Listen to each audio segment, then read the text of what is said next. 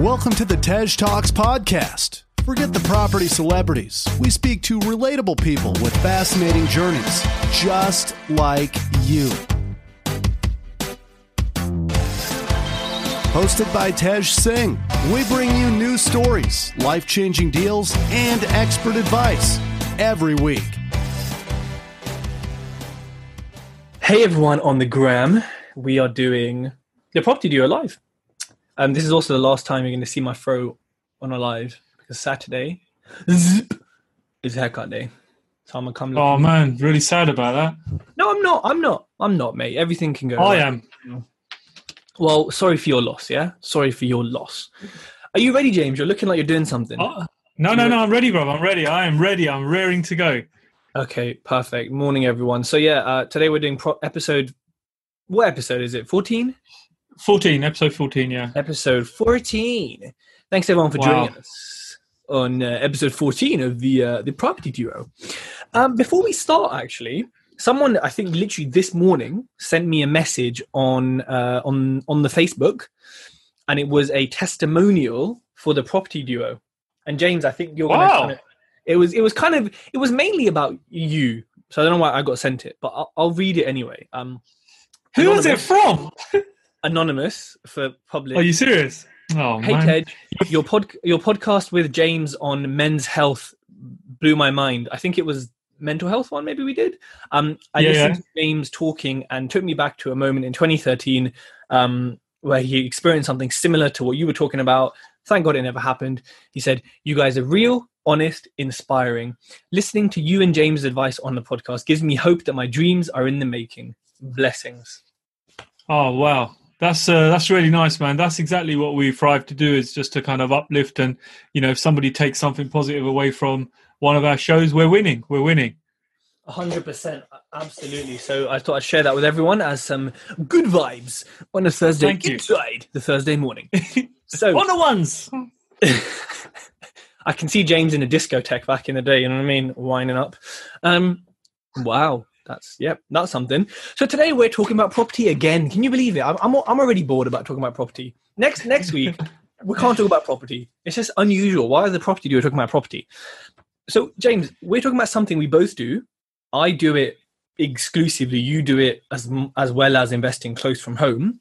We're talking about Mhm. investing far from home. There's a really common question that we both get asked, and I think it's naturally a question when you start out in property. People are like, uh, "I live in London, but I mean, I can't really invest in it, or I, maybe you can." You know, do I go further? How do I make it work? How do you manage? You know, I, was, I did it for Instagram Live the other day talking about my worst deal ever, and people were like, "How do you manage the stress? How do you manage the distance?" And actually, me and James had a chat last night. We thought this would be something really good to co- cover and hopefully helpful to people who are new and people who are experienced because it's a decision that even like we both invest far from home. I'm sure there's days or weeks. I'm having a week right now where I'm like, why the fuck am I doing this? This is stupid. um, let me just buy 12 more and then I can stop. Literally, I said yesterday, I was like, I'm buying 12 more. I'm done. Fuck this. Threw my toys out the pram. Um, and I might stick. Oh, hold that. on a second. Hold on. Somebody just said I'm echoing. Am I echoing? I shouldn't be echoing. Oh, you know why? My headphones weren't plugged in; they were just put in. Right, you're getting a slap when I see you. No, you can't touch me because distance. Not Two meters away. Uh, so right before we get into that, James, before we get into investing from far, right, the juicy stuff. How has your How has your week been? Do you know what? My week's my week's been pretty good. I've you know I've had a few ups and downs. I'm winning though, so uh, I'll take you through the Rogue HMO first of all. So the house is now fully under my control, which I'm really really happy about. Um, like I said to you last week, I actually realised that the tenants are actually really nice guys. You know, just working hard contractors. Come home, literally eat, sleep, have a few beers on the weekend. Just just normal blokes. So um, I actually took it upon myself to try and help them find places to move because they're a little bit old school. They're not down with SpareRoom. They're not down with OpenRent and all of this, and they're quite used to walking into an agency and being ripped off. So I helped them find some rooms. I actually put a post out on OpenRent, which is great. Uh, sorry, SpareRoom. And within about 30 minutes, I had people just messaging me saying, "Yeah, we've got free double rooms for the last three tenants, and if they take them, you'll get a nice little kickback." I'm thinking, "What? I'm trying to help these guys out, and I'm getting a little kickback as well." You So love that's, uh, Pete- mate. That's pizza. Wait, wait. We'll talk about that later. Well, that's the pizza money sorted for this Saturday. But anyway, I'm so glad. I got a phone call from them last night at seven o'clock, and they said, James, we have signed up for a new room. So that was music to my ears. So I now have one tenant out of the six left that needs to move out by the 15th of July. And the skips are ordered. Everything is ready to go, man. That renovation is about to start. So that was a really, really, really cool positive. Um, update on the the four houses that I'm buying. So last night there's a little thing just that just happens to pop up, you know, just happens to pop up. So apparently there's a slight covenant on one of the properties that stops it from being rented as a multi-let. No, listen, listen. Typical. You just not- don't read legal stuff. You just don't. You're just. It, listen, listen, listen, listen. I didn't. It's not my fault. I paid someone to do this, and they spotted it last last minute. It's not a problem though. It's not a problem. Apparently, it's a thirty year old covenant, and it can't pass from buyer to buyer. And we're just arranging an indemnity policy this morning just to cover that because that would be a disaster, wouldn't it? Buying a property that can only be put on a single let, and you're trying to convert it to HMO. I can see Safe laughing there in the corner because he's thinking, "You waste man! You walked straight into that one." but anyway, so that's a good thing. Uh, it's been highlighted, and you know what, Tej, you always talk about this—the power of your network. So that came about at about eight thirty last night. Straight away, I spoke to a couple of people that I know who have been in that situation. Sent the message straight off to the agent, and overnight, the agent's been able to get in touch with the seller solicitors. They had a reply here this morning at six o'clock in the morning what they're going to Wow. do. So that just goes to show how keen they are to get rid of these places, sell them, and you not get rid, but sell them. Um, and um, yeah, everything's been addressed. So fingers crossed. I'm just doing one last check, and that is just to make sure the council are happy with what's been converted, and it's not no unlawful um, kind of conversion. Because the thing is, the people that I'm buying these off, they are put it this way, they have been on the Times Rich list every year since 2013. I'll share this with you later on. And once everything goes through, I'll tell you who they actually are. And the base, the HMO officer said to me, he goes, "Look, these guys are so damn powerful that we make exceptions for them." Now that got me worried because I thought, okay, if you're breaking the rule for them, that must mean that if they've got something that's a little bit dodge, it might be able to pass for them. But if James comes along, they say, "Nah, brown boy, you ain't having this, mate. You ain't a top dog." So I thought, let me just double check that before I hand over the moolah. Because once the moolah's handed over, I've managed to get the moolah back once when something went wrong. I'm not confident that it will happen this time. Um, but apart from that, um, again, something we talked about holding yourself accountable. I decided to hold myself accountable a couple of weeks ago and uh, contracted my personal trainer to get me back into shape because Uncle James has been getting a little bit podgy recently, and he highlighted this as a problem for himself. And you know, one of my goals for this year was to be in the best shape that I can be in for you know f- for myself and just health purposes so i'm not being an old fat dad for my kids and just so i've got more energy. And i'm absolutely loving it. It's bringing back loads of memories from years ago when we used to train hard and we were training all the time and yeah really enjoying that. So those are the updates from me tedgy boy. What about yourself mate? Your good self. What's happening with you? Amazing. Um, I've only blocked one person in the last week, so wow good on you. Yeah, I know. I think the media has just quietened down. So I just noticed a decrease of opinions in the last week. Actually, I don't know if it's related to we can sort of go out and the fact lockdown's basically over for everyone. I'm I'm in Whole Foods, yeah, just for flour. I don't shop there normally yet. Yeah, I'm not I'm not on, on HMO money. Um, and people are just like like I know we've got masks on, but there's like no distance. People are just chilling. Like I'm just like this is it's not over yet. Like, can you just move away Yeah, from me, yeah. please? Even in Whole Foods, that's where posh people go. You don't like. So, um, yeah, I think people have been sharing their opinions less the last week, which has been quite nice. I think quite pertinent to the topic today. Um, I've been very stressed out with, you know, removing a builder off a job, but I'm still working with him on other jobs. I'm removing him because he's fired 80% of his team because they were crap and lying and not doing the right things.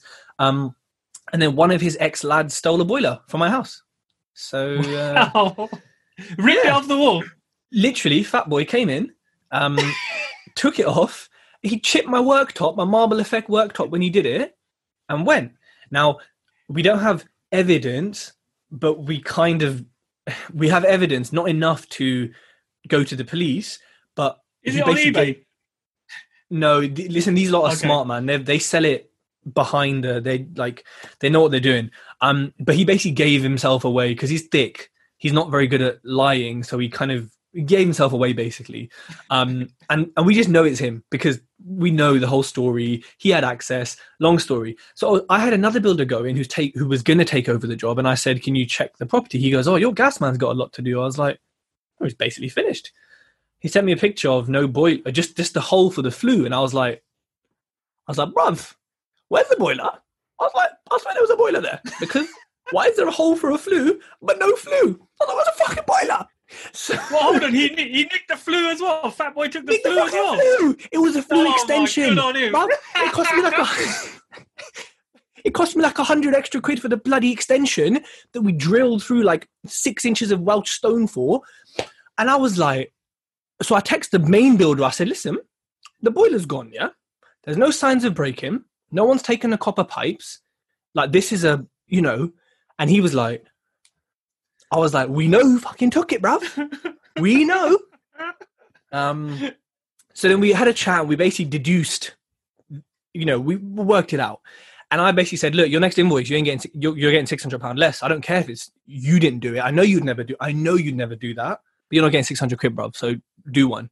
He goes, "No, no, no, no, no, no, no, no. You can't do that." He's not posh. He's not Boris. But basically, I'm now. He owes me six hundred pounds of labour now, which he will be held accountable for because I'm. You know what I'm saying? So I respect that he's done that because it wasn't his fault, but it was his fault because of the Hmm. beef they had. But anyways, I'm glad this workman is gone because his quality of work and his attitude and his laziness was just idiot. Get, and guess what? He was going to be the best man to the main builder, and yet he just stole from him. Can you believe people do that? hey, uh, maybe maybe he's going to give him a boiler as a wedding gift. you're you're dickhead. You're a dickhead. So now I've got now I have to buy another boiler uh, and get my, my boy Dave to fit it, who's D Ludlow, our our friend, um, to fit it. So yeah, that's um that's annoying. And then I've got another prop, and so that builder who was meant to come and take over the job, he went and did some work for me in one of my flips that needed like a two days of snagging, right? Anyways, he sent me pictures and of the work done for payment, and I said, um, you know, hey buddy, sort of seven things are missing from these pictures. I haven't seen them or, or they're not done. Um, obviously, I need to see all the work on your spec that you created before I pay you. And he fucking kicked off. You got to work on trust. I've never been asked for pictures of like um, sockets being fitted. I was like, if I'm going to pay you for what you've done, I have to be able to see it. And before he was, like, oh, I know you're in London, so obviously I'll take pictures of everything. I'll be your eyes on the ground. I literally asked for pictures of like stuff that was supposed to be done, and we just I was just like, okay, I'm never working with you again then, prick. So yeah, it's it's weird, man. Like you, people want trust even though they've seen that builders have done you wrong in the past. So I'm just having a I'm, I'm beefing all these builders, so I'm ready. Um, and I've just got pictures what you listen to off air from one of my other flips on the market of a pipe that's leaking and causing some stuff, which the agent was just like, oh yeah, you've got a leak, you've got a mark moron. Um, so I sent my friend around to paint it, but it's not working. So yeah, I've got to get the build around to this flip, which is a lot further away than most of my other stuff, which will detract from the other projects he's already late on to get it done. And I think this leads us very nicely to investing from afar because clearly I'm right now I'm struggling with it. Now, if hmm. lockdown wasn't a thing and I could go to the investment area, you know, would it be easier? I would say, yeah, maybe 20% easier. Um, I still have friends, you know, that we know in common who can go and check stuff and who will, but you know, it it still isn't as easy as, oh, let me just pop 10 minutes down the road to my property and, and check it out and speak to the builders. Um, and you know, if, if I had a house locally, would the boiler have been taken? I mean, probably not because well, we'd be in a totally different situation. You can't say, you know, things like that. But Dude, if you had a house locally, they would have took the windows as well. excuse me, Forget the boiler. Excuse me. I live I live in Richmond. No, joking. joking. So right, let's talk about inve- investing from afar. James, uh, how many miles away from your home is the place you invest? Um, it is 280, 280 to 290 miles away, roughly. Oh, yeah, it's basically Scotland. Well, it is, it is close to Scotland, no? It is closer to Scotland. Yeah, I have often been up to my investment spot and then gone off to Scotland because it was only like an hour up. Oh, nice. Yeah, I've heard it's beautiful there. Yeah. Um, 280 miles. Wow, you, okay, you really invest far. I invest 130 to 190 miles from Uh-huh. my investment area. So n- not as not as far as you. Um, okay, so I think this sets the scene. How many properties do you have far away?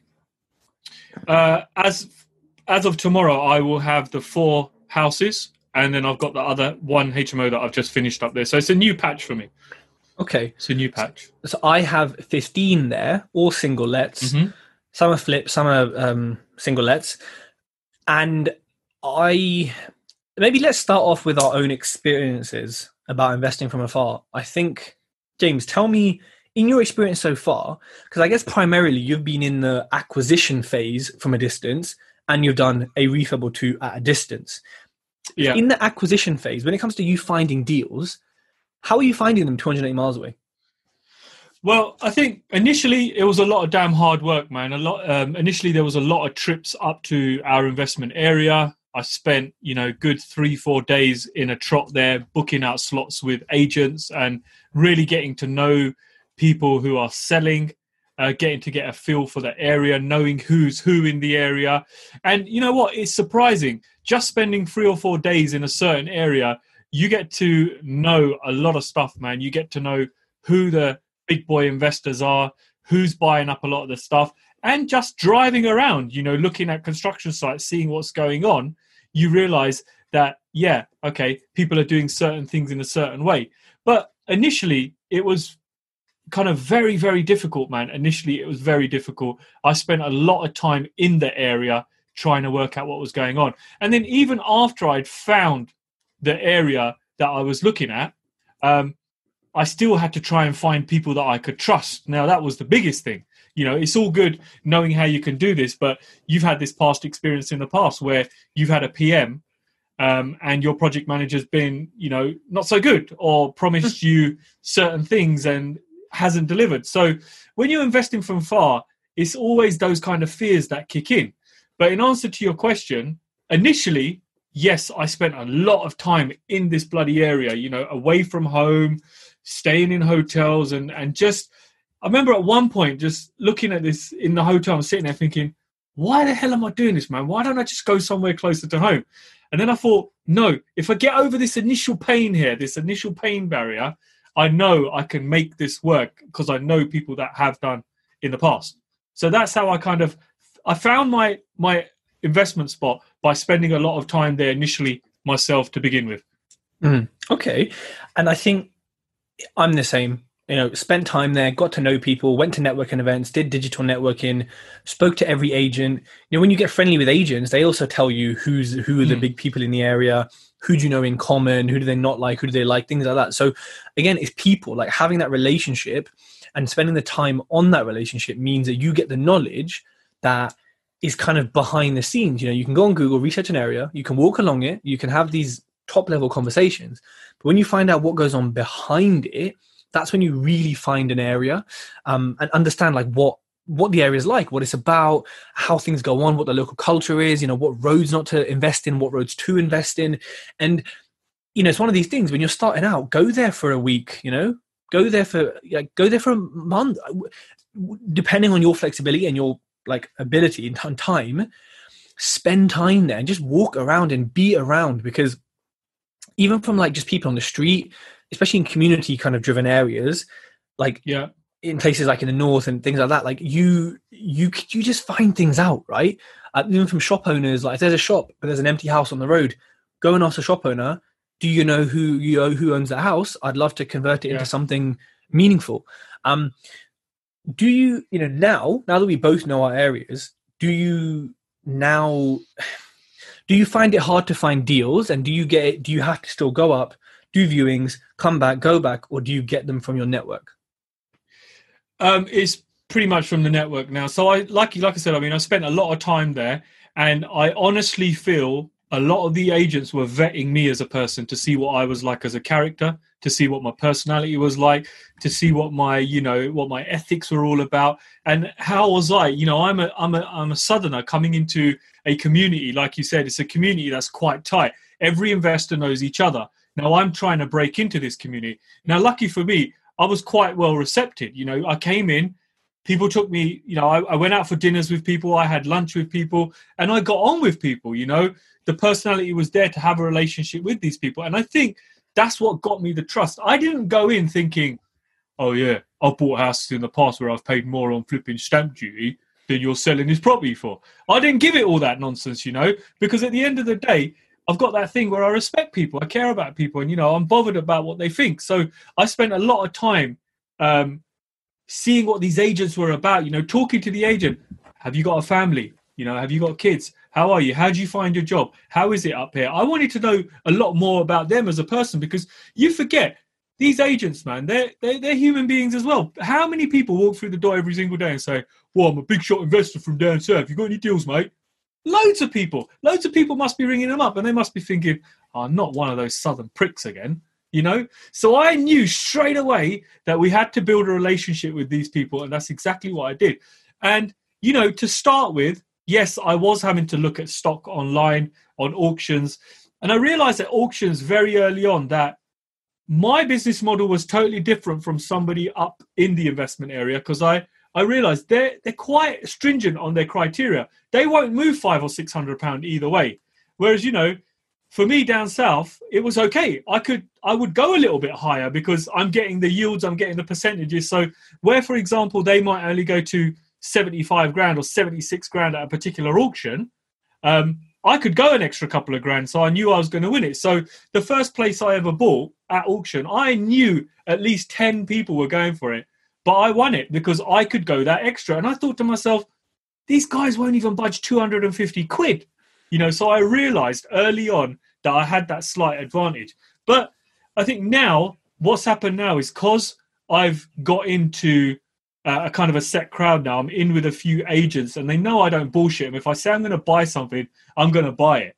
Um, I get now. I'm now being offered stuff, which is which is great position to be in, man. Because I know people are trying to get into that investment area, and they're looking at Rightmove. And I would, do you know what? I have never looked at Rightmove for my any of my deals in this particular area because I feel the minute it's gone to Rightmove, it's been it's, it has been right rejected.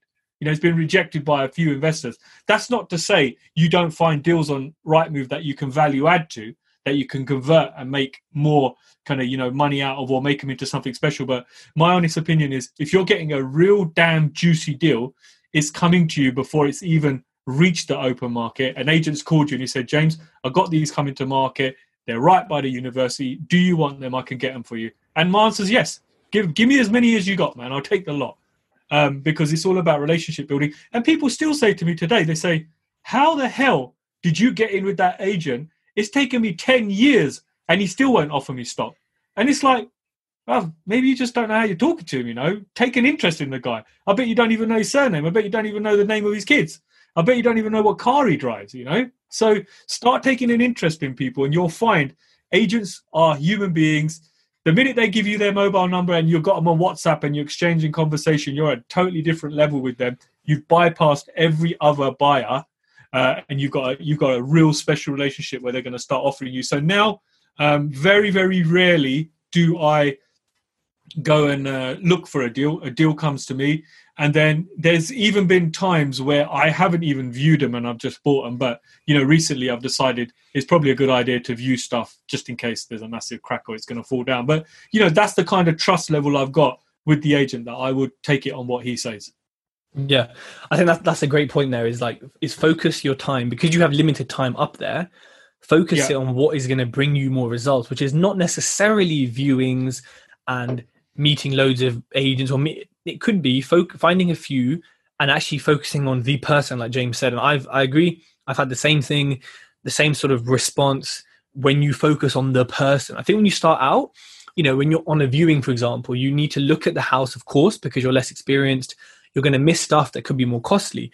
But over time, and I got a chapter on this in my book, over time, it switches. You know, at the start, it's like 80% on the property, 20% on the agent. Now, it's like 80%, 90% on the agent when I go to a viewing. And then it's like, yep, 10% on the property. Because you just know, yeah. oh, same shit, same issue. Yep, seen it. Yep, seen it all. 15 grand refurb. Yeah, done. And you kind of know, and you have your contingency, you know what you're doing, but you're focusing on the agent because he or she is going to bring you those deals. Um, you know what you said about Rightmove is interesting. I think those deals that make it to Rightmove are where deal sources um, source all their deals from. Um, no, kidding. But if you, I, I think you no, can source. I think yeah, I'm not really no. I think you can source on Rightmove. I bought one, two, three, four, five. I think I bought five out of fifteen deals, and they were on the market. Um, whether I got a discount because of my agent relationship is a different story. But I have found stuff on Rightmove and bought it, and it works. But I get what you're saying. Of course, you want you want to be pre Rightmove, um, and that will only come with agent relationships, right? I think, you know, to kind of maybe go on another side of what you're saying, even sometimes with agents, they, you know, a deal will come online or a deal might be shown. And unless you can view it within a few hours or same day, or get someone to view it, is gone. I'm sure we've all experienced this. And of course, if you don't live locally and you don't have someone who can do viewings literally on demand, you can miss some great deals that are online because of the time. You know, I've said, "Can I view something?" Yeah, sure. Next day, 10 a.m. Sorry, Tej. All viewings cancelled. It's gone.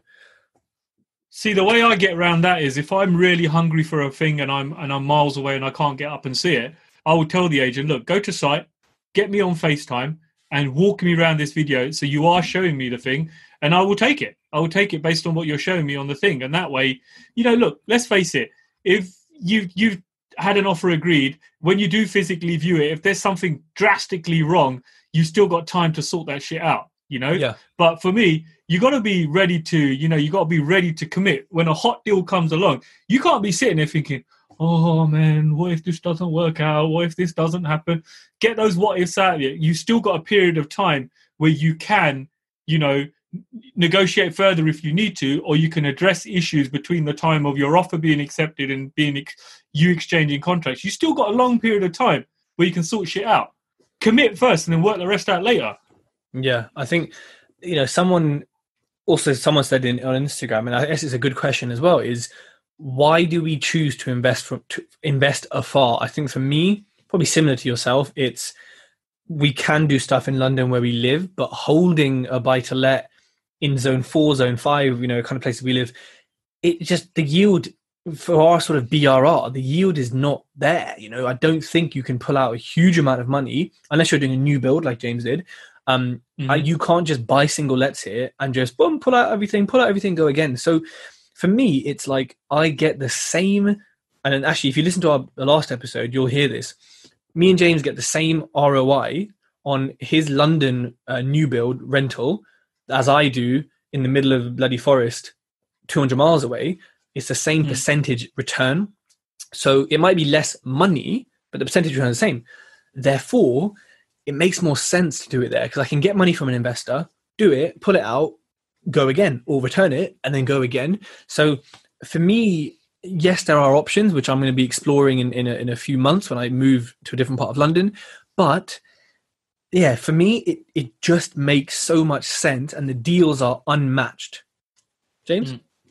Same? No, I agree. I agree with you. I agree with you. I mean, I've got bits going on in London. I haven't got anything at the moment, but you know, to give you an example, when I was doing my new build, one of the things that I really suffered on was cash flow, and I needed to address that. Hence the reason why I started a major project while I had my new build going on up in my new patch because I knew the new build. What a new build does is just sucks you of money, man. Straight up.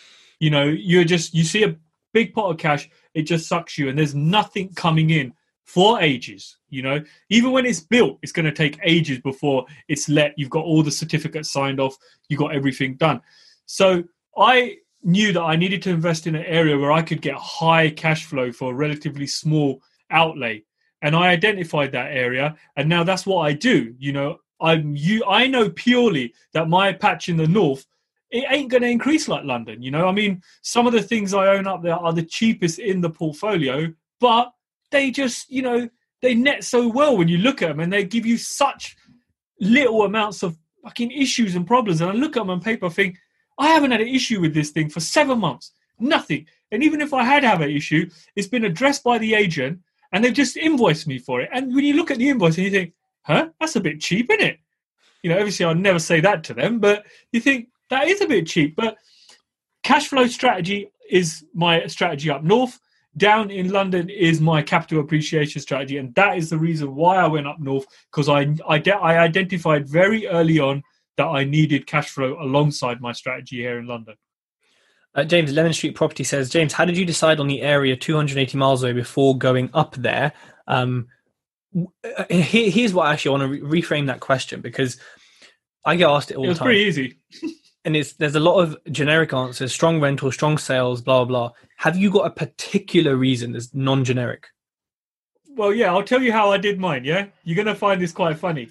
I went on to google and i typed in a search bar highest yielding areas in the uk simple.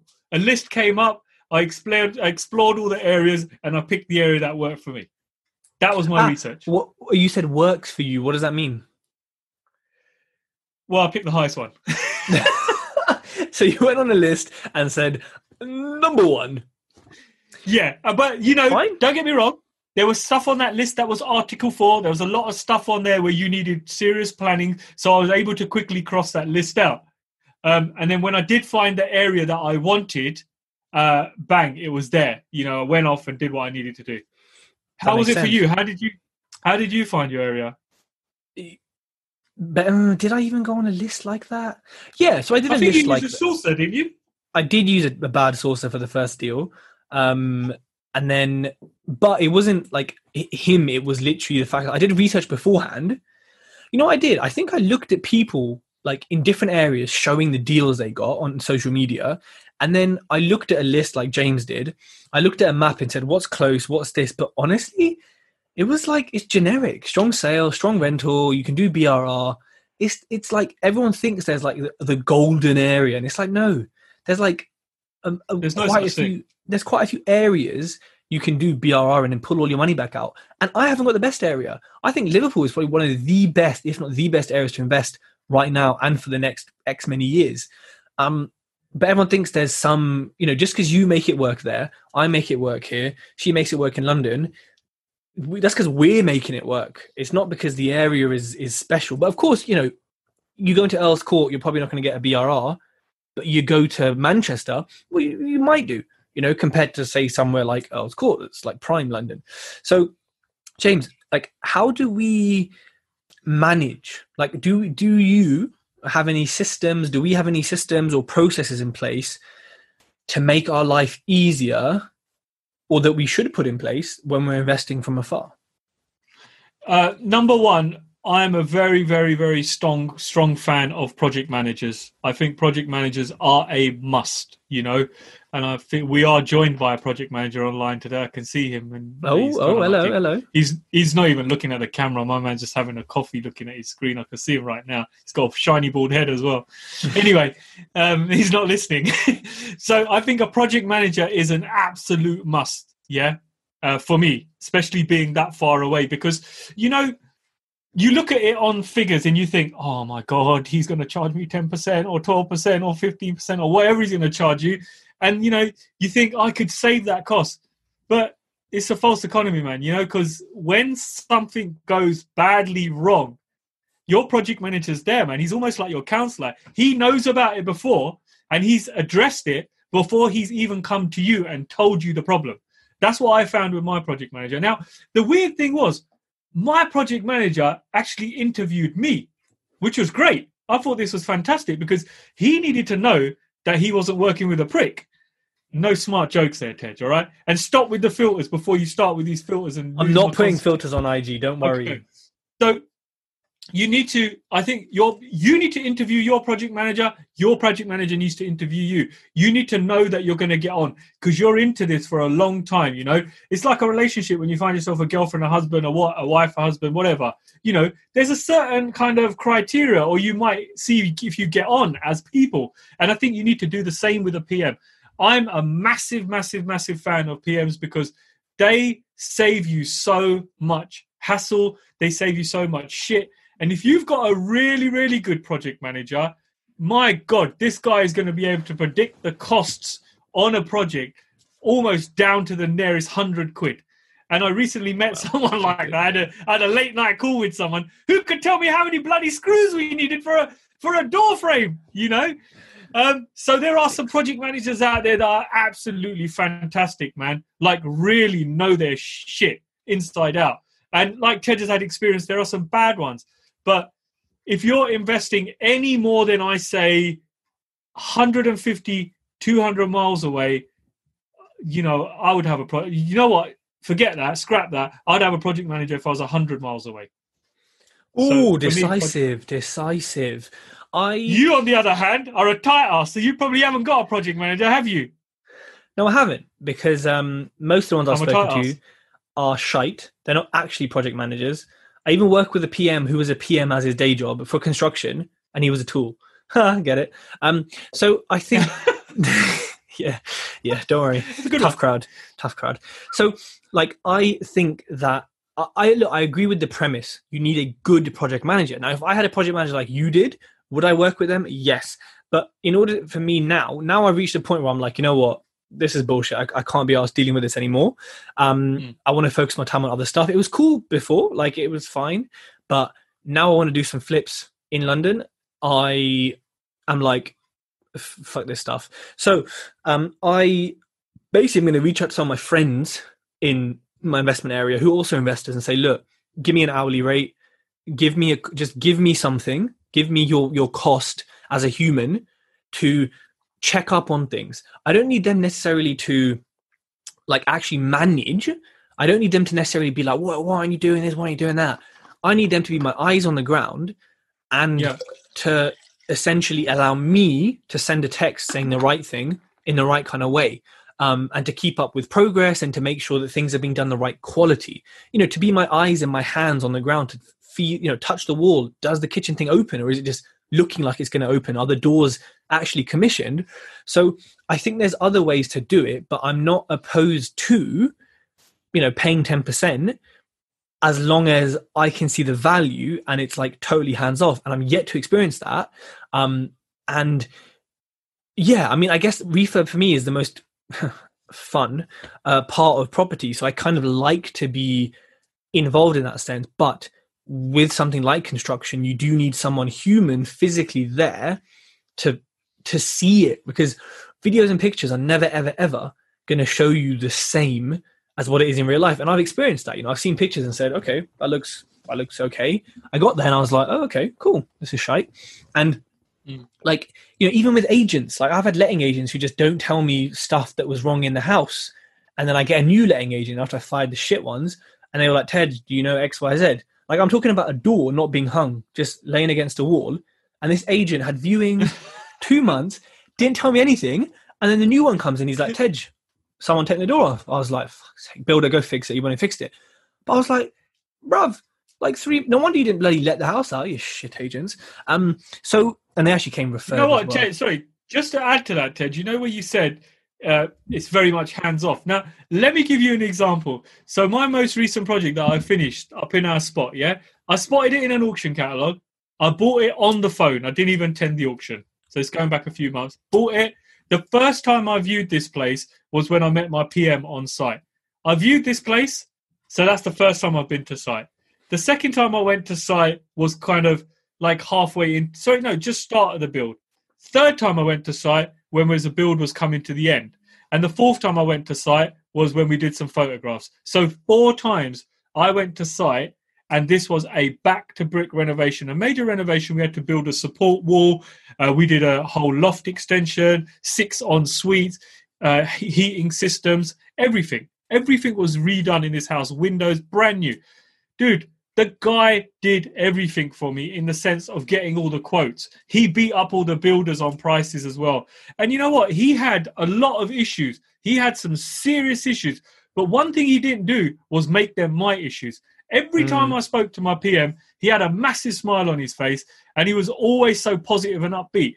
And you know what? That's what you want from a PM. You know, you're you're paying a guy to take this stress away from you. And I always say that that was one of my most enjoyment enjoyable constructions because I had to do sweet F4. The only mistake I made with that was not putting into the scheme of work there or scope of work that I needed him to kind of finish everything off. So I'm talking like hang the TV, put the kind of soft furnishes in place. But I'm definitely doing that this time round because that takes some time to do, and I want to put that in the scope of works. But other than that, man, what a guy to work with! And every time I do see him, it was more so being about social, having a bit of lunch, discussing the next project, and just having a laugh generally. So it was nice meeting up with my PM. And I know he had some serious issues where he had a builder walk off on site. Someone left the roof open while it was raining. You know, uh, issues with finding tiles, issues with finding all kinds of shit. There was major issues. But what did he do? He resolved the issues, then told me about the issue. And I was like, whoa, I never knew about that. And his, his response was, it's not your job to know about it. It's my job to fix it, then tell you how I resolved it. Mm, tell them. I love that. That is the sign of a good project manager. Now, someone said in the chat here, where do you find a good project manager? And I, I you know, it's not the same as where do you find a builder, where do you find an agent. I think for me, There's a lot of networking, a lot of networking. yeah, because I don't know, they don't necessarily seem to come to networking events. I don't weird. They don't seem to advertise their service. I don't know. Like I, I just find it difficult to like spot them, like or even find them. So, I mean, I think sources project manage their own projects, but they're not project managers unless they are by trade or by training. Um, so you could speak to a sourcer and say, "Would you PM this?" But don't expect them necessarily to actually project manage it. Expect them to just take money and do some admin and take send pictures. But some will actually manage it well. James, one thing which we haven't sort of touched on is the emotional side of investing far from home. Because I think you've had a PM who we both know we both trust, and I would work with him as well. And like so you were kind of more shielded perhaps. But I think from my experience, because I'm sort of hands-on, hands-on phone, um, I feel like a lack of control. So quite distinctly, I would say, especially like this week and, and weeks when these things happen, you're like, you know, like little jobs sometimes. You're like, you know what? If it was local, I'd go do it myself. It would take me 15 Yeah. minutes. I'm not a skilled tradesman, but I can do some stuff. Um, or if there was like, you know, an issue of snagging or needing to look at the property before paying, I would just pop over and look. I would. I, I would. I would say, don't send me pictures. I'll just pop over. Um, or when things happen, now I've got this leak and I need to go get someone to fix it. I'm like uh, on my phone trying to do it, and I know that's the modern way of being, and it should be normal to us. But I think you really feel a lack of control because you just can't go there, meet someone there. You can't look at it yourself. You know, you can't sort of assess it. If there's some rubbish in a garden that needs clearing, I would chuck it in my boot and go to the t- like. There's little little things um, that you could do so much quicker than someone else, and that when they're happening, you really feel a lack of control because you're like, uh, and, and it's strange because you don't need to physically be somewhere to be in control. But honestly, I think for me, the biggest stress is lack of control. Got carpet fitters coming in tomorrow. I haven't seen pictures of the floors today. Are they ready? Why are you not responding? Like things like that that no one talks about. And no one talks about on property courses or any training is how out of touch you can feel. And look, I like to be in control and I feel like I need to be in control. If you're someone who's a bit more casual and maybe doesn't, then maybe you won't feel this stress. Maybe you'll feel a different stress. But for most of us as entrepreneurs and CEOs and the ones who are controlling everything happening, you know, it just it really the distance can really fuck with your mind. And I haven't got a a technique or a strategy to deal with it apart from just general, you know, stress, exercise, eat well, all that kind of stuff we covered already on a different podcast. I think you either sort of get used to it or it eats you up, or you just say, I'm not investing from far anymore, or you find someone local to help you, or you know, it, it really will upset you and affect you when you you have a lack of control, especially when things go wrong. When it's good, you're like, well, I don't give a shit if I'm not in control. But the second it goes wrong, you're like, oh fuck's sake, I'm so far. And you're not getting in the car. You're not going to go 200 miles for like one thing. You're going to wait days to get someone over to fix it, to find someone to blah blah blah. So that's something that's not spoken about. But oh my god, trust Look, me. I think the bot the bottom line is you got to work out: Are you a property investor or are you a bloody builder? Do you Hmm. want to be on site? Do you want to be doing these little things? Get that right in your head. If you're a property investor, then you should just be investing in properties. You should have tradespeople doing stuff for you. Everybody should be doing something for you.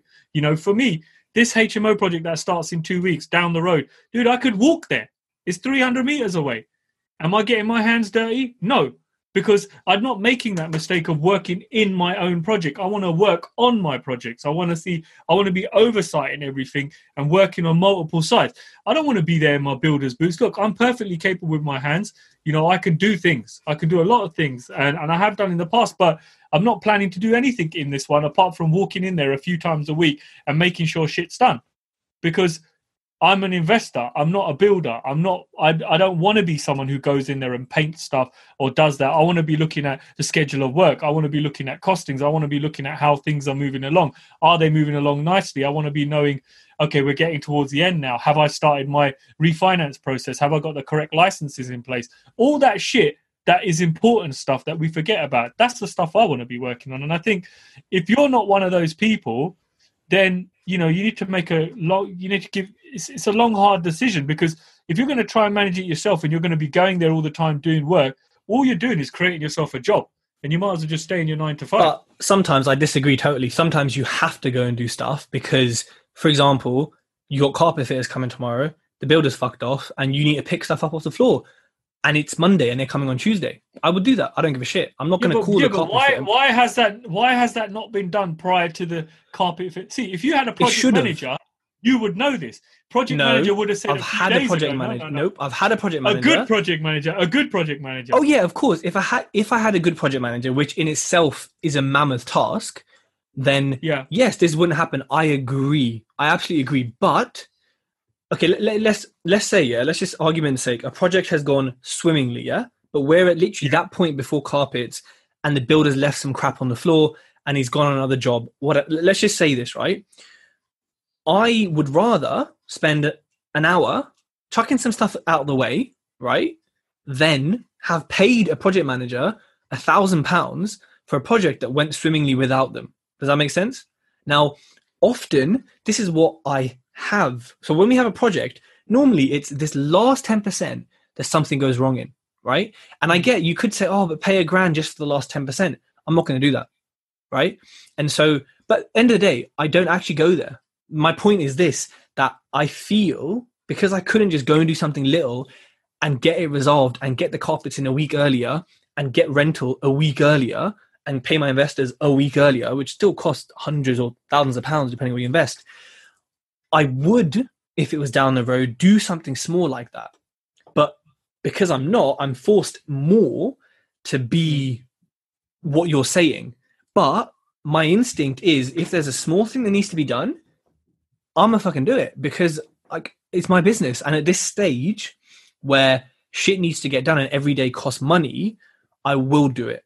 But I'm not gonna, you know, if, if it's a whole wall that needs painting, I'm not gonna do Mhm. that. If it, I'm not gonna fit a kitchen. If one handle fell off, yeah, of a kitchen, yeah and my builder said to me, "Bruv, it's a week till I can get there," I'm gonna fit the fucking handle. I'm gonna go fit it. You know what I mean? So, Yeah. it, because for me, and we're in different situations, and this is interesting of what like our portfolios and our growth. I'm in that, you know, I would say the the early, very startup hustly stage. As much as I've been in it for a year or whatever, and I've got all these properties, it's still in that stage for me. But in you know, we have this discussion in six months. It won't even be mm-hmm. a it it wouldn't even be a topic of discussion. It would just be yeah I'm I ain't doing anything. Look at my hands; they're moisturized today. I am not going anywhere. See, I think I personally think you're at the point now where um, you probably need someone full time on the ground in your investment spot because you're you're you've got multiple projects going on. So for me, it would make logical sense that you have someone on the payroll that's just always there because you've sometimes got two, three projects going on at once. This is very unrare. point, It's- yeah. Well, you know, it's it's very unlike you not to have something going on. you know. So maybe even on a part-time basis, someone is there full-time looking after your stuff. Mm. Um, but yeah, I hear you. I mean, if you're one of those people who's prepared to do stuff yourself, I don't want to do that because I know what happens. A small thing leads into a big thing, big thing leads into a bigger thing, and you know, before you know it, I'm hanging doors. I can hang a door. I don't want to be hanging doors, you know, or I'm starting to do stuff, and it just takes away from your vision of what you're actually trying to do. I, I, I agree, and it is you know the aim is to be a business owner, um, and yeah, I mean, I mean, well, I don't know if I'm buying anymore for however long, but once it pick, picks up again, yeah, absolutely, I'm going to speak to people that we know and say, look, you know, how much how much do I need to pay you to just to just be my eyes and my ears and my hands on site? So yeah, it's it's definitely going to happen. Um, I think uh, maybe a closing question is with our experiences, good and bad, uh, you know, would we recommend that others invest far from home? Or has the experience and the stress, have we had enough? And we're like, no, don't do it, people. What, what do you think? I'm interested. I I wouldn't put anybody off of it, but what I would say is have a have a look at yourself as a person. You know, look at yourself. Are you one of those people that needs to always be getting involved, or you know, getting getting yourself in and making a lot of noise and making stuff worse for people? If you are, don't bother looking at investing from far because you're gonna you're gonna send yourself doolally because you're always going to be thinking about doing stuff. Um, there are ways you can do it, and there's plenty of people. You know, look, take take uh, take our friends at Maygreen. You know, they live in London. All their HMOs are up in Manchester. They manage them all from a distance. You Mm. know, they got certain software in place, and there is certain software in place now that allows you to do that. You know, with the use of VAs, with the use of websites such as OpenRent, um, SpareRoom, you know, you can get yourself seen on Zoopla, you can get yourself seen on Rightmove.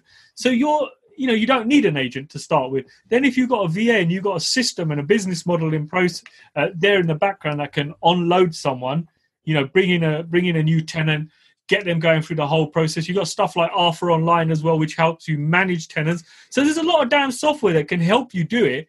It's just, are you prepared to put the legwork in initially? And are you prepared to take, like Tej said, the emotions that sometimes kick in? Because you're like, you could be sitting there at night thinking, oh my God, what the hell's going on? I haven't been able to speak to someone. Is my house still there? I don't even have the neighbor's telephone number. Oh my God, who should I call? What should I do? Should I jump in my car? No, I can't do that. And, you know, you got to be prepared because it is a it's a bit of an emotional roller coaster at times. Huh, all the time. Um, I I agree, and I think when you're, I think when you're, are you laughing at my filter? Yeah, I'm I'm just a TV star. Can you let me just be a Oh, TV star, please? I'm to add one. Um, although Homes Under the Hammers didn't get back to me about my two properties, fuckers. Um, I don't watch that show anymore. Actually, after that, waste mans. So, uh, uh, you know what? I think I echo your sentiment, and it is possible. And some of the best deals are gonna be far from home. Well, it depends where you live, actually. But some of the best deals may be far from home. You're gonna get deals that you couldn't get anywhere else.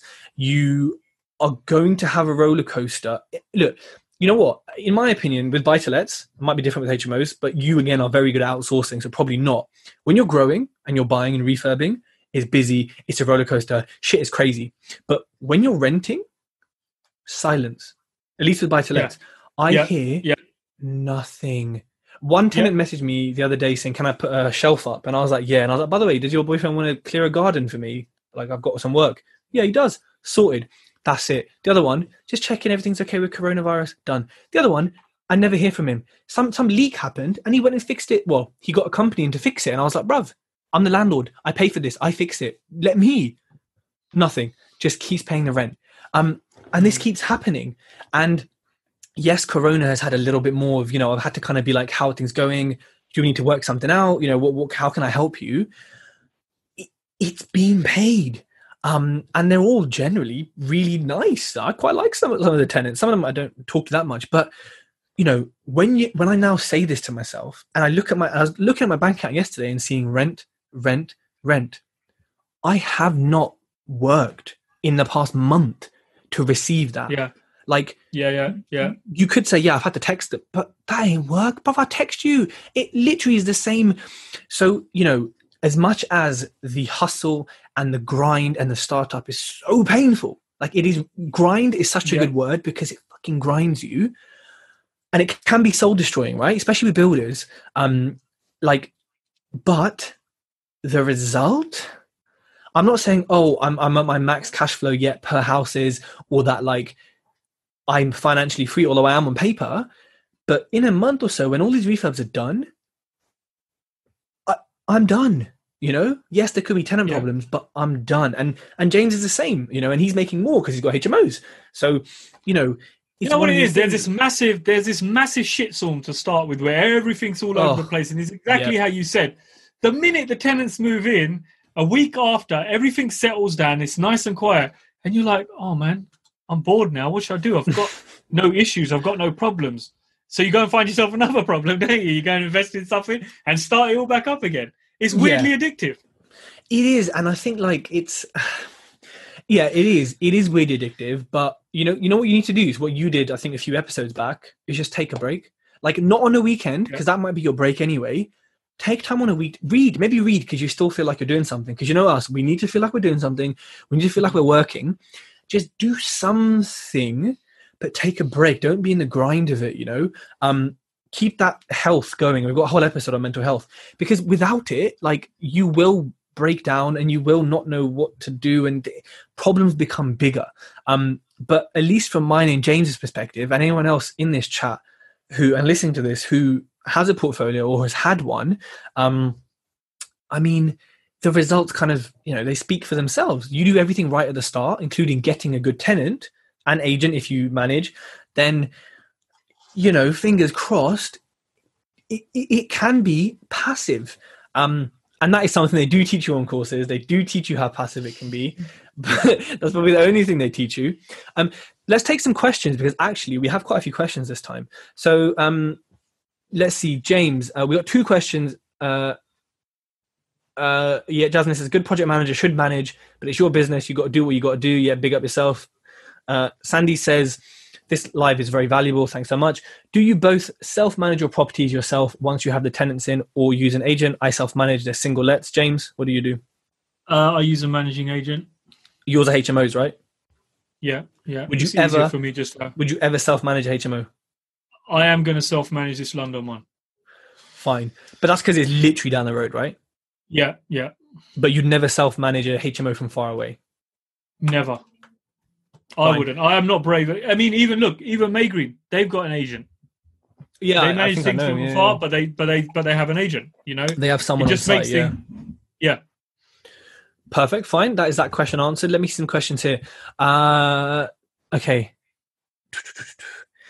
Amardeep says, a question for both. I've recently completed on a small office to HMO conversion in Warrington. Ah, Warrington. With the aim of project managing myself, I'm a project manager by trade, although not in construction. I live in Leicester, unfortunately, and we've now had our lockdown extended by a few weeks. What three things would you recommend that I do to manage the site remotely, at least for the first few weeks? Fuck the lockdown. It's your business. Is what I think someone would say, but I would not say that because I'm a law abiding citizen. What did you just answer for me there? Did you? I knew you were going to say. I knew you were basically going to say that COVID barber. Um, okay, what three things could you do to uh, remotely? For me, I would say the first thing is the builders who are on site. Make sure it's crystal clear that you do not pay them um, until you see clear pictures and videos. Say to them, "Look, you need like a fucking you need a photo shoot of every single bit of work they've done before you pay them, and make it like make it like point blank you not get paid unless i see videos of this. That's the first thing i would do is get them on the same page. This is not oh i've got a nokia 6510 i can't send pictures. No. Go get a freaking iphone then. That's my first point. James what would you say next Um, I would say if you are on lockdown, maybe this might be a good time for you to um, implement some kind of software that allows you to control from a distance. If you haven't already got something, even something as simple as, as as a Trello board that you can set up with your builder. And you know what? Force your builder to use it. They will say to you, "I don't like technology. I don't like this nonsense." Get them to install the Trello app on their phone. It's so simple because you can at them, you can at their name and at tasks to them, set deadlines to it. And you know what? You're holding them accountable. They can upload photos to you, so you're keeping a massive log. So when it comes to payment day, they can't say to you, "Oh, um, you never told me this, or we never agreed this." No, you lying sh- scumbag! It's here on a bit of paper. Good. Um, and the third one, oh, just everyone on IG. This live is going to end in thirty seconds. That's why you should join us on Zoom. Um, the third one for me would be don't expect as much progress as you would have expected if you were project managing it because if they're used to you being on site or they're used to having a project manager and suddenly it becomes digital they're going to slack. It's like in nature they're going to slack a little bit more. They may not be there on time because there's no one making sure that they're on time. So as as annoying as it is we'll have to lower our expectations because they will take the piss they will sit there on facebook and there's nothing you can do about it. But I don't know what the terms and conditions are of this lockdown. And of course, public health and safety is first uh, clearly shown by Boris Johnson shaking hands, getting corona himself, and infecting everyone else in the in the parliament. Public health and safety is a priority, um, but it's your business. So you know maybe there's some sort of leeway that you can go when it's I don't know, but your it's your business, it's your livelihood, and the government aren't helping you I, exactly either, are they? I just want to add one more to that. Don't leave anything to assumption. Don't assume anything, and don't assume that your builder's going to be thinking the same thing as you. And don't even think for one minute he's speaking the same language as you, because builders seem to see, speak a totally different language to everybody else. So don't leave anything to assumption. If you need to draw on a wall or say it needs to be two centimeters from the left and five centimeters up in a black color, write that down because they will do it five centimeters from the left, ten centimeters down in a blue color. Yep, 100%. Uh, Chilena says, when investing further away for the first time, would you recommend working with a PM for the first time, James, or do you need to gain the skills and experience yourself?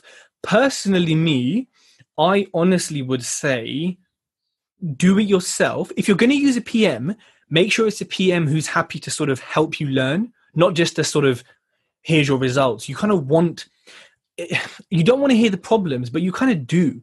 So I would say if you're using a PM, with the first one, make sure you're kind of a lot more hands on. You know, if the builder and the PM have a WhatsApp chat, make it into a group and be in it. You know, you don't have to actively do stuff, but I think you have to learn in some way, shape, or form. You know what, though? I think it's quite good to do it yourself because when you get a PM who's good, you appreciate them and you are happy to pay them the money because you're like, fuck me. I know what you're going through. So have my money. That's what I think. Mm. And now some good points there. I think it comes back down to what you want from it. Do you want to learn the trade or do you just want to be investing in property and building a property portfolio? If you do, leave it all up to your PM. If you want to be a little bit more hands on, maybe shadow your PM, turn up to more site meetings, and like Tej said, be involved in all communication so you know what's going on, um, so you're not being left out. Yeah, I agree. Uh, Amin says, Have you finished the book Deep Work? Have you finished it, James? No, not yet. Not yet. Okay. Do you recommend it? I finished it, and you know what? I'm one of these people who doesn't like reading a whole book. I love reading, but I don't like reading a whole book to get a few messages, like Rich Dad Poor Dad, have more assets and liabilities, blah blah. But I think maybe it's a scientist in me, and because he's a scientist, Cal, the author, he really goes through like a lot of evidence and explains a lot of stuff, and then gives you, you know, three or four key processes you can implement. I'm someone you might notice who's a bit erratic. Um, in a positive way and my mind is a bit and i don't like to focus i'm not very good at focusing. So like i will multitask so much but this book has given me some techniques and structure to my days that i now feel more fulfilled at the end of the day. It comes to six and i'm, I'm still working to whatever but i'm like okay dinner time. I'm like whew my brain has been fucking used today. Like i feel good. I feel productive um which as much as I was productive before, I didn't feel that. And you know what? It, I, I strongly recommend it. I think it's amazing. James, you're sort of hmm. partway through it. Would you echo that? Yeah, yeah. Yeah, no, it's a great book, man. Learning some really deep things. And like you, man, I want to, yeah, I know it from people I've spoken to, they've really said that it's helped them to just focus their attention when they're working and just be in deep work. Um, so, yeah, I'm looking forward to finishing it off, but I'm taking my time with it. Yeah, awesome. Cool. I think that covers all the questions. Uh, thank you, everyone, for joining us today. And again, we need to say this at the beginning of the podcast, James, but we never do. Um, please do take a screenshot of this and share it on your socials and tag us both in. Uh, so, yeah, we'll just give you a little smile if anybody wants to take a screenshot.